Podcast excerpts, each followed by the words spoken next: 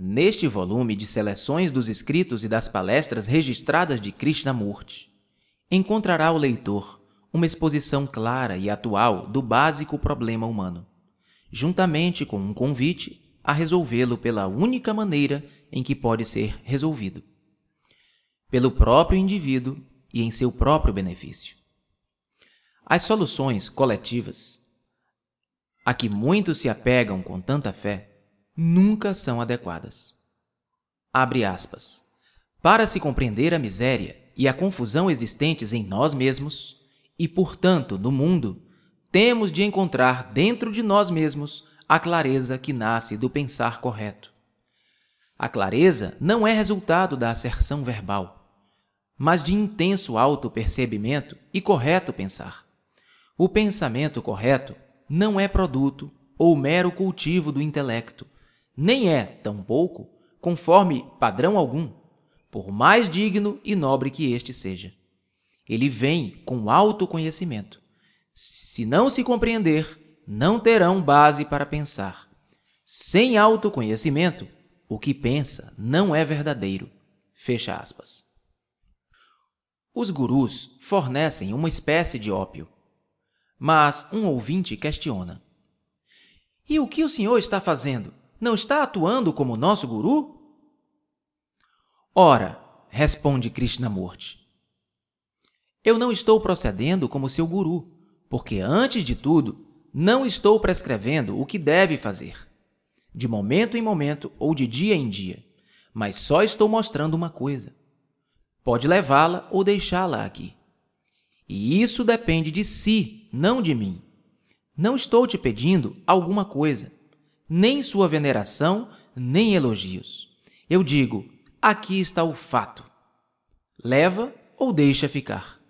E a maioria de vocês o deixa ficar, pela razão muito óbvia de nele não encontrar satisfação. Afinal, o que nos oferece o Krishnamurti? O que é isso que podemos levar, se quisermos, mas que muito provavelmente preferimos deixar? Certamente não é um sistema de crença, um catálogo de dogmas, um conjunto de ideais e noções para uso geral. Não é liderança, nem intercessão, nem orientação espiritual, nem exemplo sequer. Não é um ritual uma igreja, um código, nem enaltecimento ou qualquer espécie de lenga-lenga inspirativa. Prefácio do livro A Primeira e Última Liberdade, escrito por Aldous Huxley. Abre aspas. Ao examinar com vocês alguma destas questões, obviamente eu não as estou respondendo porque estamos tentando descobrir juntos o significado que tem. Se você só estiver ouvindo para encontrar uma resposta para a questão, receio que ficará desapontado, porque nesse caso não está interessado no problema, mas só preocupado com a resposta, como a maioria de nós está. Sinto que é muito importante fazer perguntas fundamentais e continuar fazendo-as sem tentar buscar uma resposta. Porque quanto mais você persistir fazendo essas perguntas fundamentais, buscando-as, investigando-as, mais inteligente e esperta a mente se tornará. Então, quais são as questões fundamentais? Alguém pode dizer a você quais elas são? Ou você mesmo precisa buscá-las? Se você puder descobrir por si mesmo quais são as questões fundamentais, a sua mente já se alterou. Ela se tornou muito mais significativa do que quando faz uma pergunta insignificante e encontra uma resposta insignificante. Não fique só ouvindo as minhas palavras.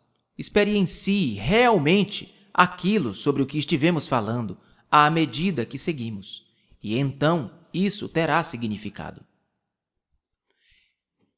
Estas conferências apontam para compreender como nós somos, apenas como nós somos, nos momentos vivos da nossa vida diária, não como deveríamos ser, segundo a definição dos valores culturais, ideais, religiosos e futuros projetados por nós próprios. Tais descobertas nos pedem para ser compreendidas e não que aceitemos esse texto como verdade. Você está fazendo experiências com os meus ensinamentos ou fazendo experiências consigo mesmo? Espero que você veja a diferença. Se você está fazendo experiências com o que estou dizendo, então, inevitavelmente, surge a seguinte questão: e agora? Porque está tentando buscar um resultado que pensa que eu tenho. Você pensa que eu tenho algo que você não tem. E que, se você fizer experiências com aquilo que estou dizendo, vai obtê-lo. Isso é o que a maioria de nós faz.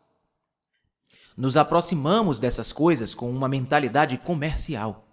Farei isto para obter aquilo. Vou venerar, endeusar, meditar, sacrificar-me para obter alguma coisa. Não tenho nada a dizer. Ou melhor, tudo o que estou dizendo é: observe a sua própria mente. Veja que profundidade ela consegue atingir. Assim, o importante é você, não os ensinamentos. É importante que você descubra sua própria maneira de pensar e no que este pensar implica, como tentei indicar esta manhã. E se você realmente estiver observando o seu próprio pensamento, se estiver olhando, experimentando, descobrindo, desapegando-se, morrendo a cada dia para tudo aquilo que acumulou antes, então nunca fará esta pergunta: e agora? Jiddu Krishnamurti, Ojai, Califórnia, 1955. Eu afirmo que a verdade é uma terra sem caminhos. E vocês não podem alcançá-la por intermédio de nenhum caminho, por nenhuma religião, por nenhuma seita. Este é o meu ponto de vista. E eu confirmo absoluta e incondicionalmente que a verdade, sendo ilimitada, incondicionada e inacessível por qualquer caminho que seja, não pode ser organizada, nem pode qualquer organização ser constituída para conduzir ou coagir pessoas para qualquer senda particular. Se vocês compreenderem isso, vão perceber o quanto é impossível organizar a verdade. Novamente, eu sustento que nenhuma organização pode conduzir o homem à espiritualidade. Se uma organização for criada com esse propósito, ela se transforma numa muleta, um ponto fraco, uma dependência, incapacita o indivíduo e impede-o de crescer, de estabelecer sua singularidade, que reside na descoberta que ele deve fazer por si mesmo. Jiddu Krishnamurti, Discurso da Dissolução, 1929.